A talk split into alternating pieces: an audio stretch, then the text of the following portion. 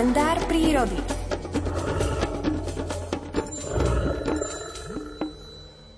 V tomto období možno na murárikoch pozorovať akúsi predodletovú nervozitu.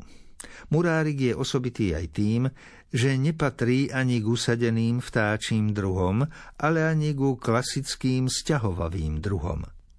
Možno o ňom povedať, že je akýmsi úplne vertikálne sťahovavým druhom, zlet z hniezdisk vo vyšších polohách na poveternostne a potravne vyhovujúcejšie zimné stanovištia v nižších polohách a čiastočne horizontálne sťahovavým druhom. Hniezdne lokality sú u nás opúšťané v priebehu októbra a novembra. Odlet z hniezdiska závisí od nástupu nepriaznivých poveternostných pomerov, najmä od napadnutia dlhodobo pretrvávajúcej snehovej pokrývky.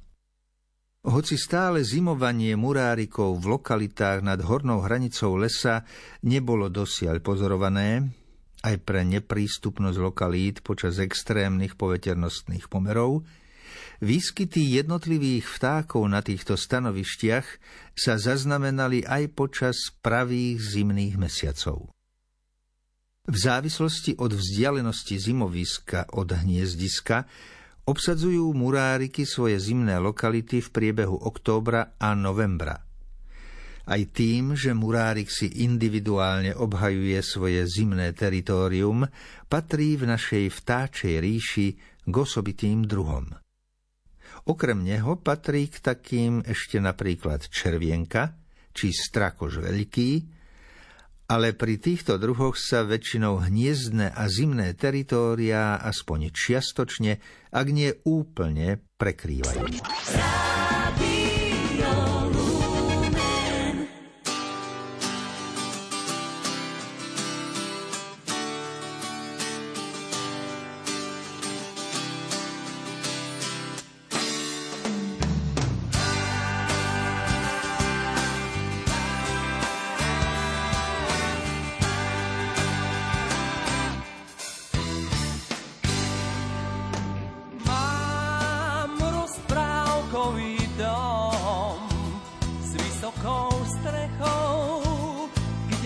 Pod nebom a nikto netuší, ako sluší, ako ti sluší tá obloha v tom ovzduší.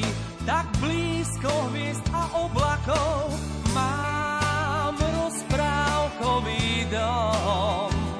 Ten dom je celý tvojim zrkadlom a nikto netuší, ako zlatý súmrak prší na tvoju tvár v tom ovzduší. Som tajne tvojim otrokom, ja mám rozprávkový dom. To stojí tu, kde si za morom a je v ňom nebo zem a noc a deň len ty ho nepoznáš a predsa všetkému ty jediná sa podobáš. Mám rozprávkový dom s vysokou strechou, kde si pod nebom a nikto netuší, ako sluší, ako sluší ti v očiach jasňa, ktorý práve zhasína, už zhasína.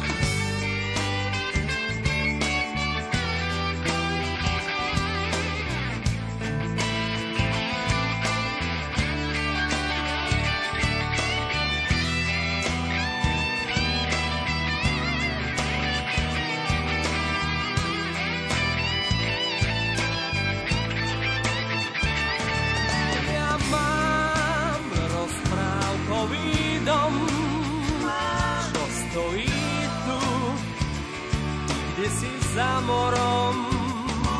A je v ňom nebo, zem a noc a deň len ty ho nepoznáš. A predsa všetkému ty jediná sa podobáš.